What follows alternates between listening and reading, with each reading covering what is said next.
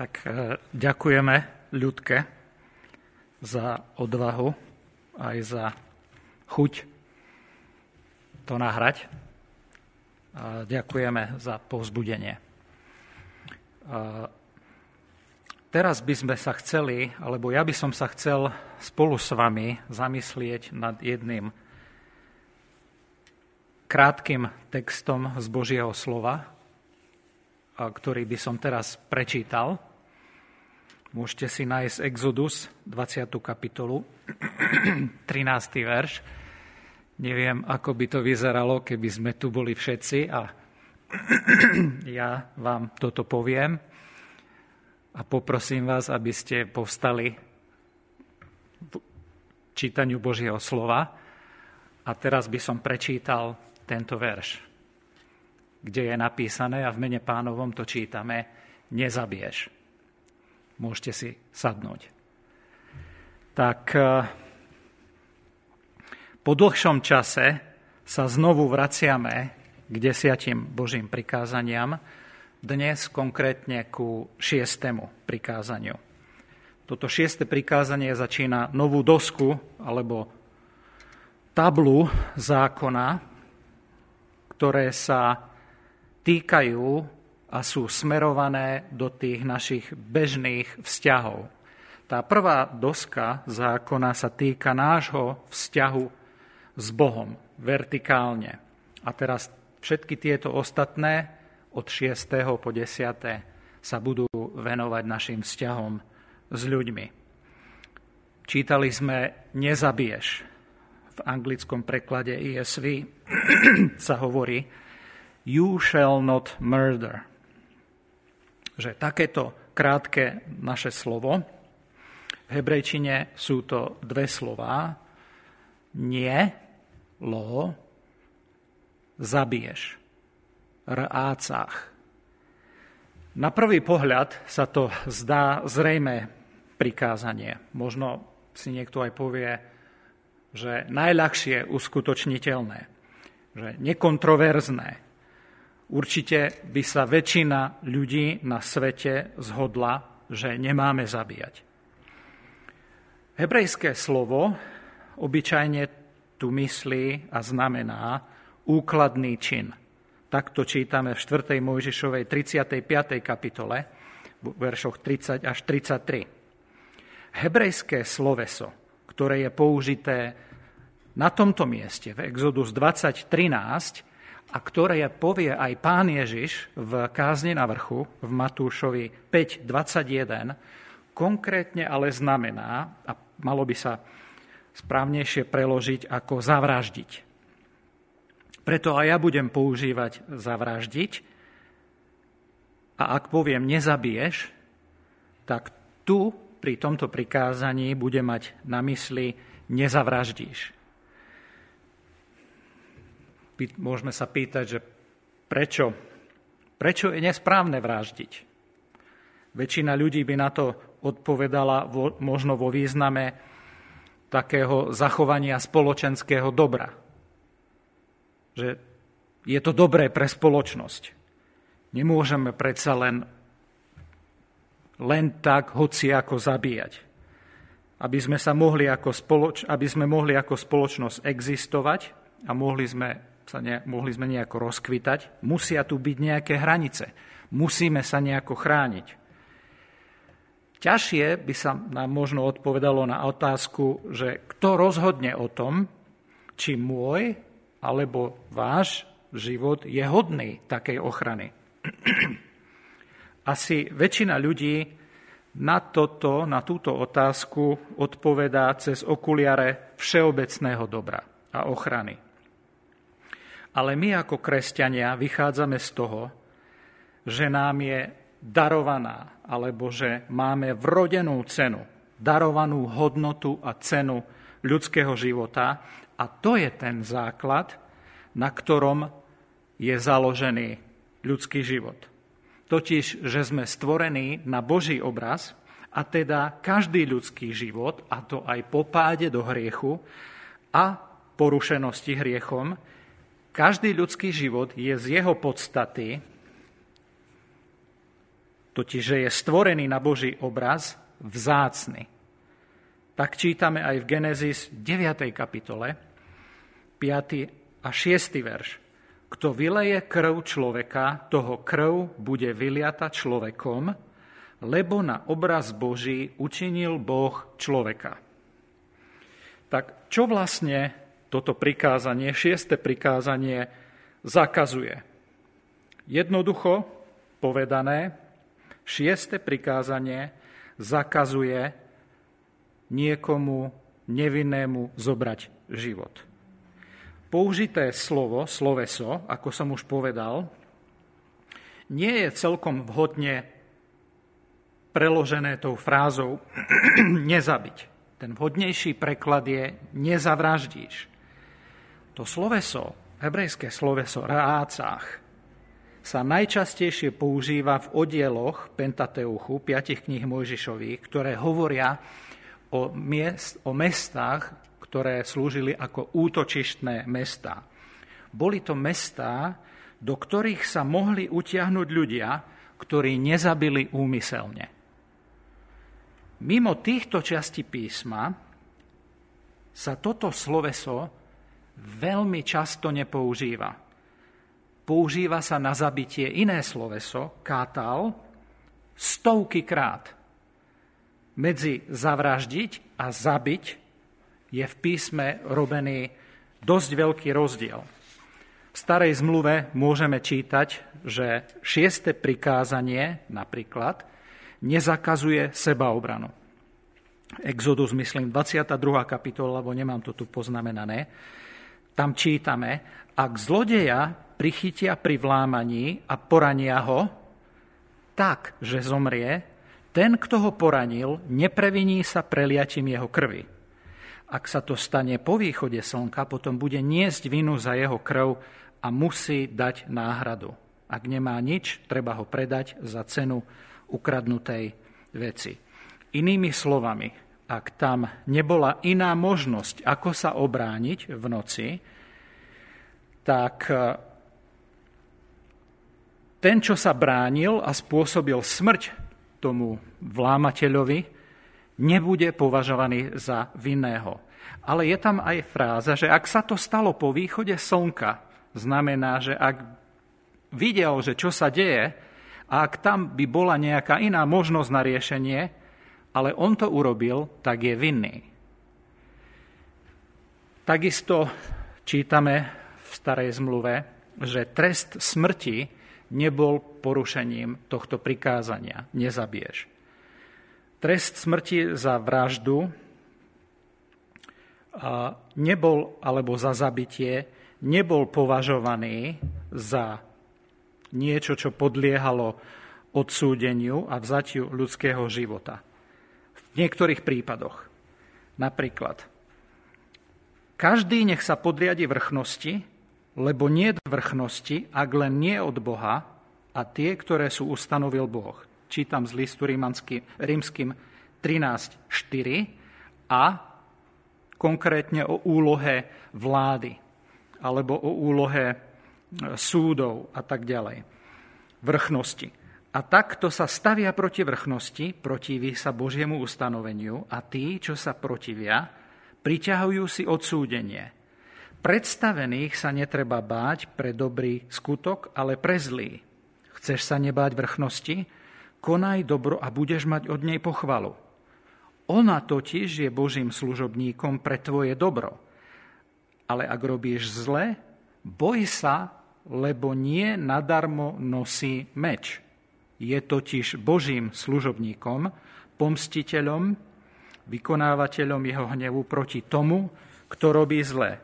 Rimanom trinásť štyri. Takže trest smrti nebol považovaný ako vyjadrenie súdu, trestu, nebol považovaný za porušenie tohto šiestého prikázania. Podobne by sme mohli čítať zápisy o vojnách v niektorých prípadoch. Pokoj alebo mier je vždy cieľ, ale niekedy bola vojna nevyhnutná na obranu takéhoto mieru. Starý zákon je plný takýchto príkladov, kedy dokonca ho Boh bol ten, ktorý bojoval za svoj ľud.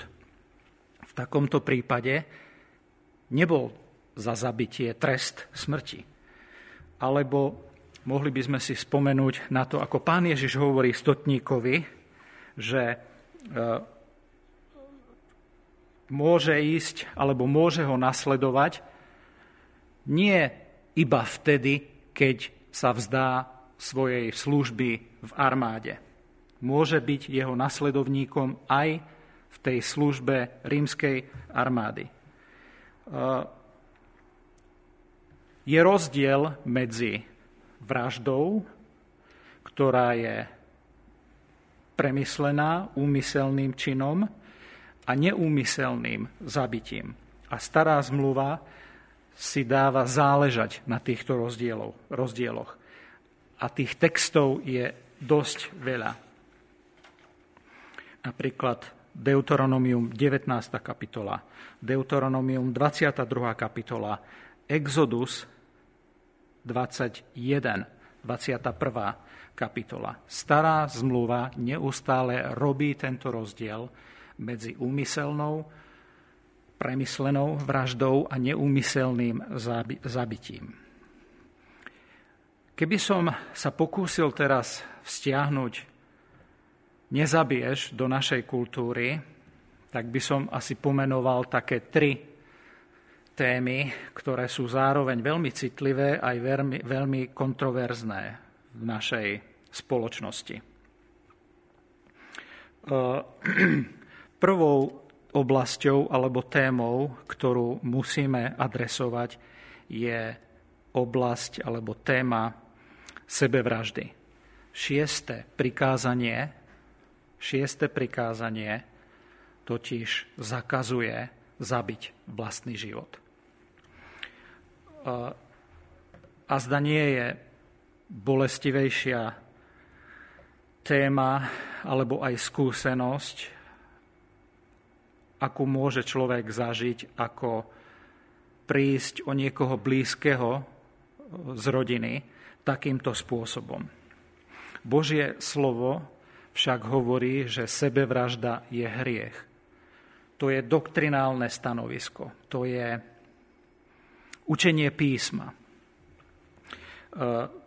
Kapitoly sudcov deväť, alebo prvá. Samuelova tridsaťjeden, druhá. Samuelova sedemnásť, prvá. Kráľovská šestnásť, alebo Matúš dvadsaťsedem, všetky odsudzujú sebevraždu, alebo hovoria o kladú sebevraždu, spájajú ju s vinou a proste s nie dobrým koncom.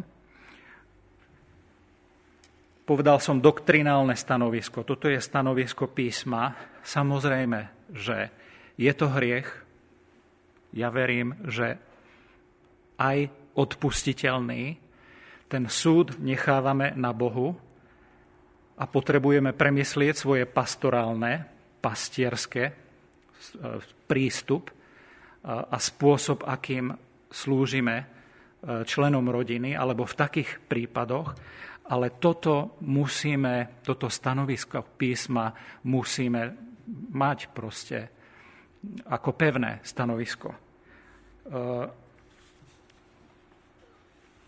Prečítam teraz slova jednej ženy, ktorá v tejto oblasti si zažila oveľa viac ako ako ja, alebo ak vás poznám, tak ako všetci, ktorí sa stretávame v našom zbore a ktorých poznám, ktorí tu prichádzate, pretože táto žena, Julia Gosaková, prežila sebevraždu piatich členov jej rodiny.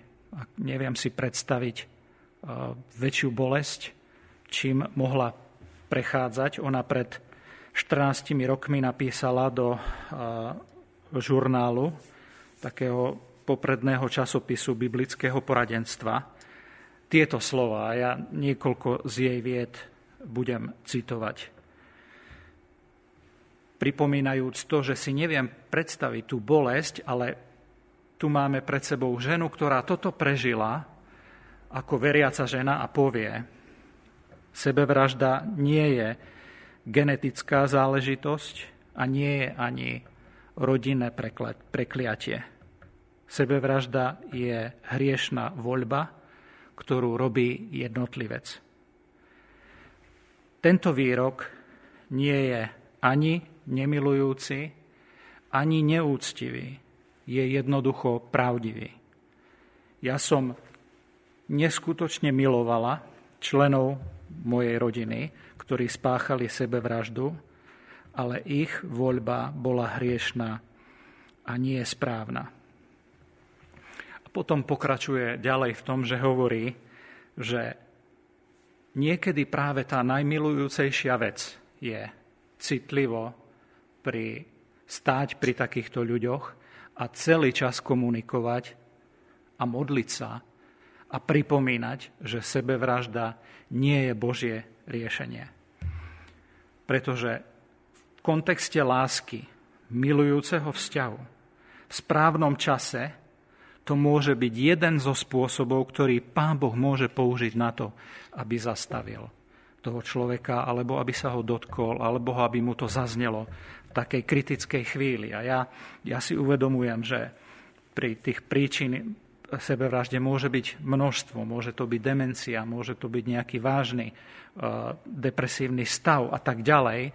Napriek tomu musíme sa chcem držať stanoviska Božieho slova.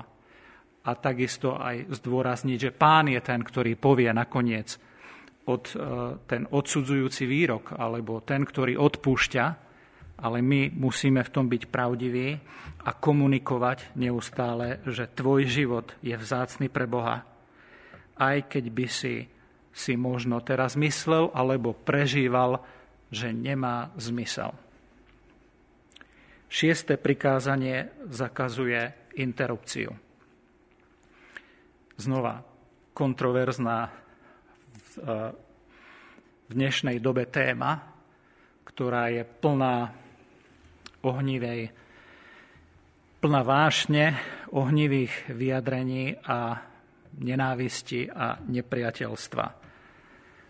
Napriek tomu, ak čítame písmo a vyznávame pravdu Božieho slova a ak čítame napríklad Žalm stotridsaťdeväť trinásť, lebo tvojim vlastníctvom sú moje ľadviny, usnoval si ma v živote mojej matky, oslavovať ťa budem, pretože som hrozne a predivne utvorený. Predivné sú tvoje skutky a moja duša to zná veľmi dobre. Toto nie je jediný verš, ktorý hovorí o tom, že Boh nás utkal v lone našich matiek. Od počatia až po narodenie sme utkaní Bohom. Keď čítame Exodus dvadsaťjeden, čítame tam o tom, že, a myslím teraz na ten zákon oko za oko, ruka za ruku a tak ďalej, život za život, tak v tom kontexte čítame, že ak niekto tak zraní tehotnú ženu alebo zraní plod tehotnej ženy v jej lone, že trestom za to, za to mala byť smrť. Čiže takto si váži písmo, takto si váži Pán Boh ľudský život. Ja viem, že tu sa vedie ohnevá, ohnivá diskusia. Pravdou, biologickou pravdou je, že život začína pri počatí. A to je vedecký fakt. Ja viem, že súčasná filozofická etika sa snaží prepísať tento fakt, ale toto je Božie slovo. Každá učebnica embryológie nám povie, bude stopovať vznik života ku tej základnej bunke zygote, ktorá vzniká pri počatí. Nestávame sa niečím iným. Sme to my, formovaní v lone matky, ktorí dostali život od Boha. Viem, že je plno autorov, ktorí jedným z nich, zúrivým obhajcom takejto filozofickej etiky, popierania tejto pravdy je Peter Singer, ktorý dokonca tvrdí, že človek začína byť človekom mesiace, možno až roky po narodení. Pravdou je, že v mnohých amerických štátoch potrat je dovolený až po deň pôrodu. Dobre počujete, až po deň pôrodu. Ešte deň pred pôrodom môže byť potratené dieťa. Tak kresťania hovoria, nezabiješ. A toto musí byť naše stanovisko. Tretia vec, ktorú by som tu spomenul, je eutanázia ako také súčasné, kultúrne, akceptované prehrešovanie sa, hrešenie proti šiestemu prikázaniu. V skratke asi len toľko, že cítite sami ten zmetok medzi snahou chrániť mládež, a myslím, že Ľudka povedala v tomto svedectve, že stúpajú aj samovraždy detí alebo tínedžerov. Tak cítime ten zmetok, že na jednej strane chceme zabrániť samovraždám tínedžerov a detí a na druhej strane chceme, aby dobrovoľná eutanázia sa stala nástrojom odchodu starších alebo prestárlych alebo smrteľne chorých ľudí, čo zďaleka nie je pravda vo všetkých prípadoch. Niekedy ľudia jednoducho sa vzdajú života alebo túžby žiť a chcú ísť týmto smerom. Tak v školách máte nástenky plné sloganov ako samovražda nie je riešenie pre mladých, ale na konci života máte slogany odiť dôstojne, alebo nebuď obťaž, alebo netráp sa a nezaťažuj svoju rodinu. Keď hovorím o dobrovoľnej eutanázii, neviem, či už sa dá hovoriť vždy o dobrovoľnej eutanázii, pretože či chcú alebo nie, stáva sa, dostáva sa eutanázia pod veľký tlak. Totiž ako príklad uvediem Holandsko, ktoré prvé zaviedlo v roku dvetisícjeden asistovanú sebevraždu alebo eutanáziu. A to, čo sa deje, je, že pomaly dochádza k tomu, že že ľudia, ktorí prídu do veľmi takej zložitej zdravotnej situácie na konci života, začínajú byť tlačení do toho, aby neboli na obťaž rodine. Aby proste zvažovali túto možnosť. A toho sa chytajú aj poisťovacie spoločnosti, ktoré nútia alebo ktoré jednoducho obmedzujú tú preplatenie zdravotnej, zdravotnej starostlivosti, ktorá predlžuje život chorým ľuďom.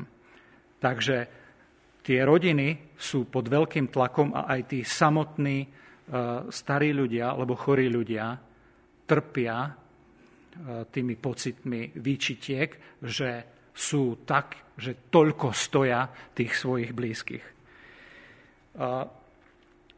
Skončím len touto poznámkou.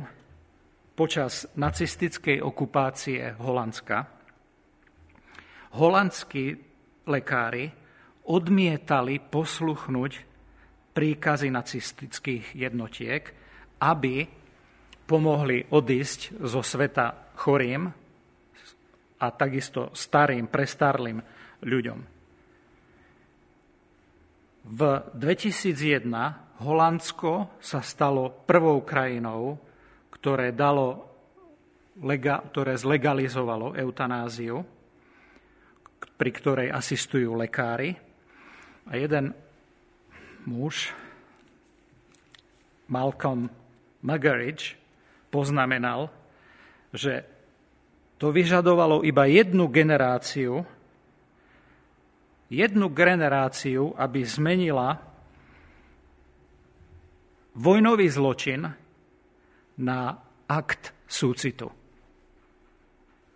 Tak rýchlo sa dokáže zmeniť prístup ľudí v mnohých otázkach. Žalm štyridsaťjeden jedna povie: blahoslavení sú tí, ktorí sa starajú, alebo ktorí myslia, alebo ktorí pomáhajú biednym. A pod tou biedou sa v tom žalme myslia aj chorí, nemocní ľudia. Blahoslavení sú tí, ktorí pamätajú na biedných. Chcem sa ešte teraz s vami pozrieť na to, ako Pán Ježiš nezrušil, ale naplnil šieste prikázanie. Matúš päť sedemnásť.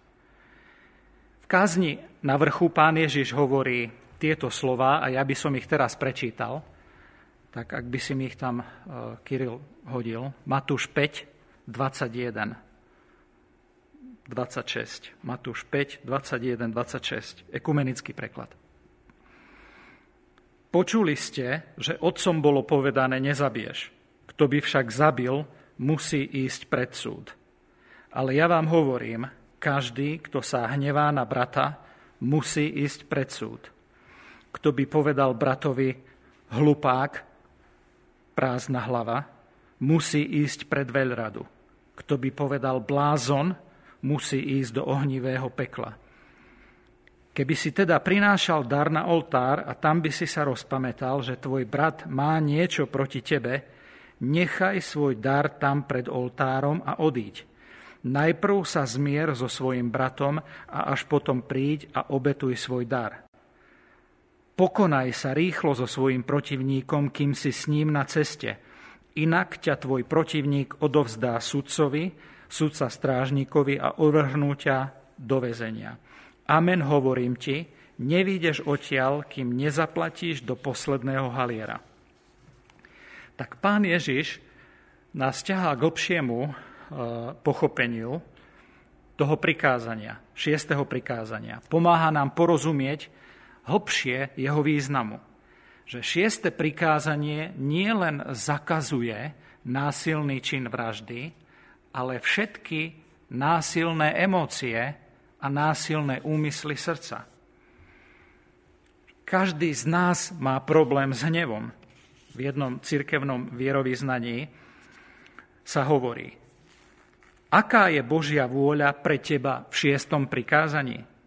Odpoveď: aby som neponižoval, neurážal, prestal nenávidieť alebo prestal zabíjať môjho blížneho. Aby som to nerobil mojimi myšlienkami, mojimi slovami, mojimi pohľadmi a gestami a žiadnymi fyzickými skutkami. Že na tom nemám mať účasť s inými, ale, ale radšej mám hneď zložiť akúkoľvek túžbu po odplate. Tak slová Pána Ježiša robia šieste prikázanie ešte ťažším, oveľa ťažším. Možno počúvam tieto slova dnes ráno a hovorím si, šieste prikázanie, ja s tým nemám problém, nikoho nezabíjam. To je jedno z prikázaní, ktoré najľahšie zachovávam. Pán Ježiš tu však adresuje aj naše myšlienky, naše slova, naše pohľady, gestá. Ponižovali, nenávideli, urážali. Pridal si sa niekedy k tým, čo tak robili? Cez nezabiješ nás pán, nám Pán Boh ukazuje, že nenávidí koreň vraždy. Hej, že nie len samotnú vraždu. Nenávisť, hnev, pomstichtivosť v Božích očiach je podľa toho, tých slov Pána Ježiša Krista, v Božích očiach je to vražda. V Matúšovi päť dvadsaťdva, ktoré sme čítali, Pán Ježiš ukazuje na tri hĺbšie príčiny vraždy. Prvá hovorí, že každý, kto sa hnevá, Bradrováček tam má, že bez príčiny, ale to bez príčiny nie je vo všetkých manuskriptoch, tak v tejto chvíli vynechám to podrobnejšie rozoberanie v úvodzovkách spravodlivého hnevu človeka. Budem čítať iba tak, ako väčšina prekladov, že každý, Prvá vec. Každý, kto sa hnevá. Druhá. Každý, kto by povedal svojmu bratovi hlupák, hlupák v pôvodine znamená, brat Roháček tam vraví ráka, prázdna hlava, bola to opovržlivá nadávka. To znamená ten, kto by opovrhol svojim bratom. Tretia príčina, pán Ježiš povie, ktokoľvek by povedal blázon, to bola najhrubšia, najhrubšie židovské odsúdenie. Teda kto by odsúdil svojho brata ako bezcennú osobu. Zvonku môžeme vyzerať nevinne. Predsa nikoho nevraždím, ale pán Ježiš hovorí, ale čo tvoje srdce? Čo tvoj hnev? Čo tvoje opovrhovanie druhým? Čo tvoje odsudzovanie druhého? Na každú z týchto jednotlivých príčin, ktoré tam povie, zaznie aj Božie odsúdenie. Každý, kto sa hnevá na svojho brata, bude musieť ísť na súd. Každý, ktokoľvek by povedal svojmu bratovi hlupák, bude vydaný moci veľrady. Každý, ktokoľvek by povedal blázon, bude vinný, aby bol uvrhnutý do ohnivého pekla. Z týchto slov vychádza jedno veľké varovanie, že navonok môžeme byť sto percent dodržiavatelia šiesteho prikázania, veď predsa nikoho nezabíjam, nevraždím, ale ak náš vnútorný život je poznačený hnevom, horkosťou, opovrhovaním a odsudzovaním druhých, budeme čeliť Božiemu hnevu. A pán Ježiš ide ešte ďalej. Za tými slovami uvádza dva príklady. Čo je zaujímavé na tých príkladoch je, že nemajú priamo nič dočinenia s hnevom. Pán Ježiš tam hovorí, keby si išiel doniesť svoj dar na oltár a spomenul by si si, že tvoj brat má niečo proti tebe, choď a zmier sa so svojim bratom. Alebo, čo s tvojim protivníkom? Pokonaj sa so svojim protivníkom, kým si na ceste. Pán Ježiš nehovorí o každom človeku, ktorý nás nemusí mať rád, alebo sa cíti nami urazený. Ak by sa pán Ježiš pokúšal zmieriť s každým, kto ho nemal rád, tak asi by nič iné neurobil. Mal mnoho nepriateľov. On hovorí o ľuďoch, ktorí majú legitímne niečo proti nám. Pán Ježiš hovorí, že hnev môže byť taký vážny, že by sme nielen mali urobiť niečo s tým, aby sme ho vykorenili z nášho srdca, ale tiež urobili, čo je v našich silách, aby sme mu zabránili a udusili ho u druhých. Šieste prikázanie nie len, že zakazuje fyzickú vraždu alebo zakazuje vraždu v srdci, ale má aj ten pozitívny rozmer v tom, že nám, nás volá, nám ukladá hľadať zmierenie. To by sme tam nevideli na prvý pohľad. Matúš päť sedemnásť.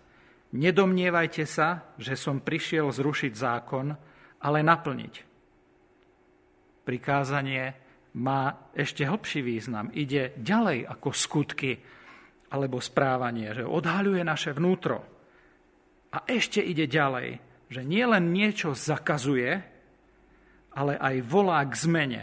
Zmene vnútra a potom našich skutkov. A v našom prípade nás volá k tomu, aby sme hľadali zmierenie alebo hľadali obnovu. Neviem, či sme si pri tom čítaní, čítaní všimli koniec, ako končí dvadsiaty šiesty verš. Ak to nechceš urobiť, nechceš byť dobre zmýšľajúci a zostaneš s týmto vnútorným postojom, potom, amen ti hovorím, nevyjdeš zo žalára, kým nezaplatíš do posledného haliera.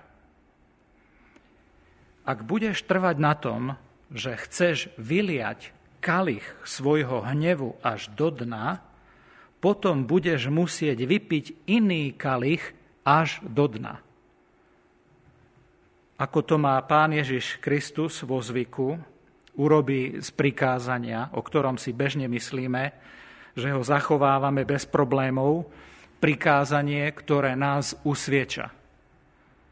Kto z nás sa neprehrešil hnevom, ktorý sa mu vymkol spod kontroly a ktorý viedol ku iným postojom. Existuje aj spôsob pre spravodlivý hnev, ale to často nie je náš prípad. Až taký spravodlivý v svojom hneve stále nie sme. Vidie to v tom, ako hovoríme so svojimi najbližšími alebo potichu odsudzujeme, ako vybuchneme v mojom prípade na deti, na druhých za úplné banality. A to nehovorím o tom, ako reagujeme, keď niekto v aute pred vami šoféruje nie tak, ako by ste chceli vy.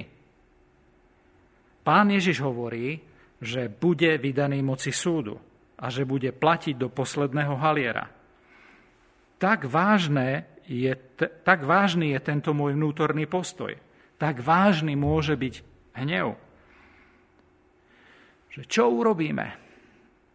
My všetci sme v svojom živote mali, alebo máme plný kalich nášho hnevu. Že vieme sa nahnevať a poriadne.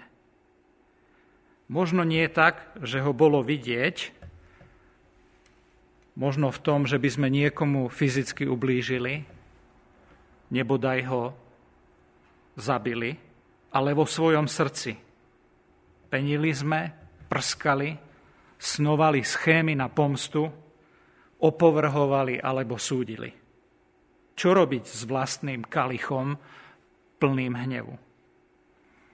Pán Ježiš nás volá, aby sme prišli k nemu, aby sme sa na ňo pozreli a aby sme ho videli v Getsemanskej záhrade napríklad, kde počujeme o inom kalichu. Blíži sa k hodine svojej smrti na kríži a v Getsemane povie: Môj oče, ak je možné, nech odíde odo mňa tento kalich. Avšak nie ako ja chcem, ale ako ty. O akom kalichu hovorí? Nie o kalichu nášho hnevu, ale Božieho hnevu za hriešnikov, ako sme my. Je to kalich Božieho hnevu, spravodlivého hnevu, dokonalého hnevu, ktorý je namierený proti ľuďom, ako sme my, ktorí tak často prejavili svoj nesvätý, nespravodlivý hnev. Pán Ježiš vypil kalich Božieho hnevu za nás. Na seba vzal, na seba vzal Boží spravodlivý hnev za naše porušenie aj šiesteho prikázania, nielen navonok, ale aj v našom srdci, vo vnútri. On, ktorý nezrušil, nezhrešil a nez, nezmenil žiadne z Božích prikázaní. On bol zavraždený, on bol zavraždený za nás. My vylievame pohár našich hnevov jeden na druhého, Pán Ježiš ho ale vypil za nás, aby sme neboli potrestaní, aby sme nemuseli čeliť trestu za šieste prikázanie, ale aby sme ani nemuseli sa hnevať alebo zostávať v srdci pomstichtivý. Amen.